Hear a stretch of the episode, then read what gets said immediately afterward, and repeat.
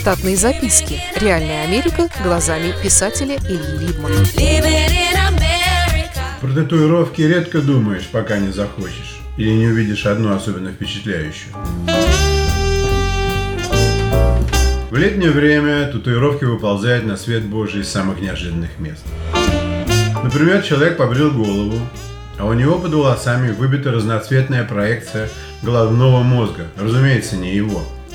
Татуировка в Штатах вовсе не только частное дело каждого, а и знак, по которому окружающие могут определить, какого человек поле ягода и что он не скрывает этого, а значит ищет себе подобных или конфронтаций. Должно быть, тату-технологии стали менее болезненными, если судить по величине нанесенных на тела полотен.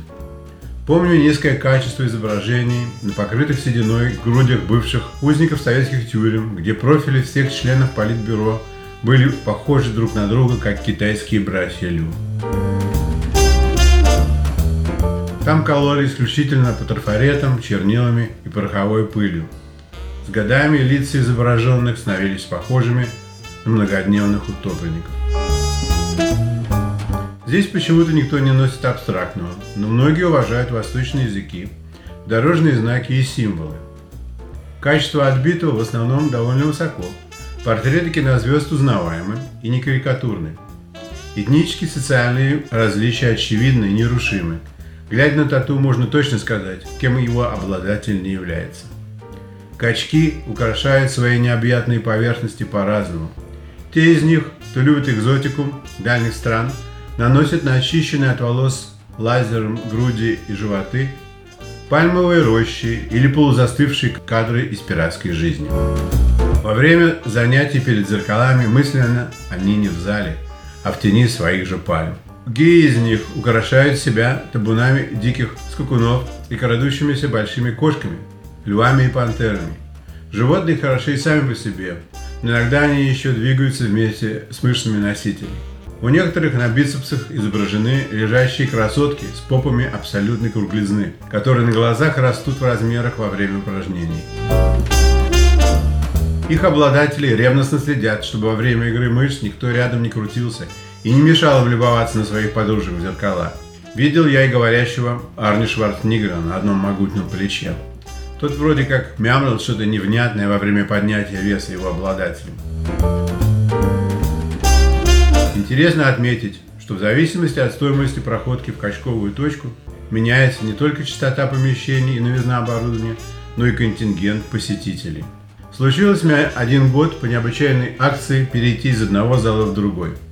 Там было все иначе. И запах, и качество тренажеров, и уж, конечно, публика. Я вовсе не хочу сказать, что публика была низшего сорта. Просто народ этот был проще, но он также неистово упражнялся, хотя на это у него уходило значительно больше усилий, потому что оборудование в зале не менялось десятилетия. Татуировки на качках в этом месте были на иные темы.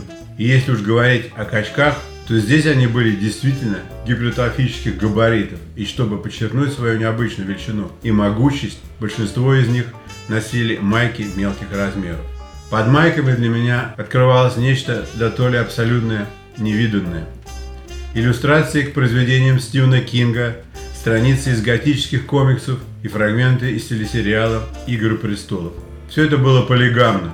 Кажется, «Игры престолов» Тогда только набирали силу, и летающих ящеров еще не было. Но синеглазые ходаки уже опирались на свои копья и смотрели вдаль с кое-чьих спин. Именно там я узнал про расценки, краски, передовой инструмент, технику нанесения и расходные материалы после отбивки. Как только качок видит в тебе интересующуюся его татухами, он готов раскрыть самое для себя сокровенное про диеты, технику дыхания и про мастера, который на нем отбивает. Он расскажет тебе, почему он так усиленно упражняет не занятые ничем икроножные мышцы. Один бывший футболист, про, который занимался в то время рекламой шины к фурам и тракторам, говорил, что увеличивает площадь спины, чтобы хватило места дописать похищение сабиянок, скульптуру из его родной Флоренции. Женщины чаще наносят на себя какие-нибудь полудетские темы, типа единорогов, смеющихся дельфинов, рыбок Немо, экзотических бабочек или что-нибудь ажурное. Кроме этого популярен кич из диснеевских мультов. Из религиозного присутствует восточный символизм и сцены из жизни Христа и Будды. Темнокожие и здесь чувствуют себя обделенными. На них рисунки видны значительно хуже. Но мода есть мода. Их расписывают несмывающимися флуоресцентными тушами. Похожие можно увидеть на маскарадах в Рио. Коснулось это модное поверье и русских любителей литературы.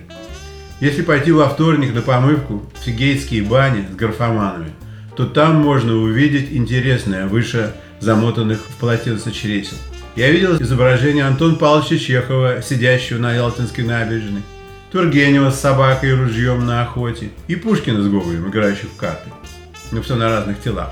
Видел также Тарасу Бульбу с сыновьями и Герасима с Муму.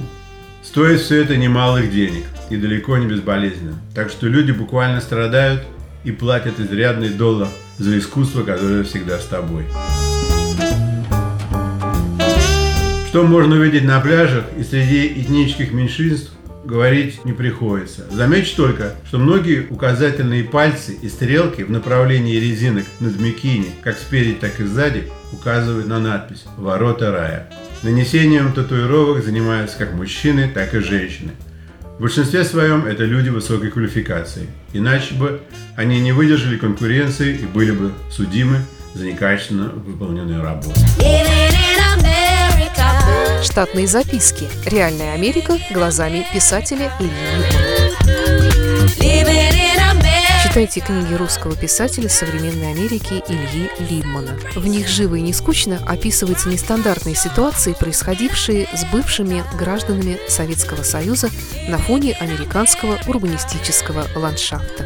Повести «Алиса», «С Райкой», «Второе дыхание», «Время апельсина» и «Малыш 21 века» можно приобрести в интернет-магазине Литрес или на сайте писателя читаливы.ру.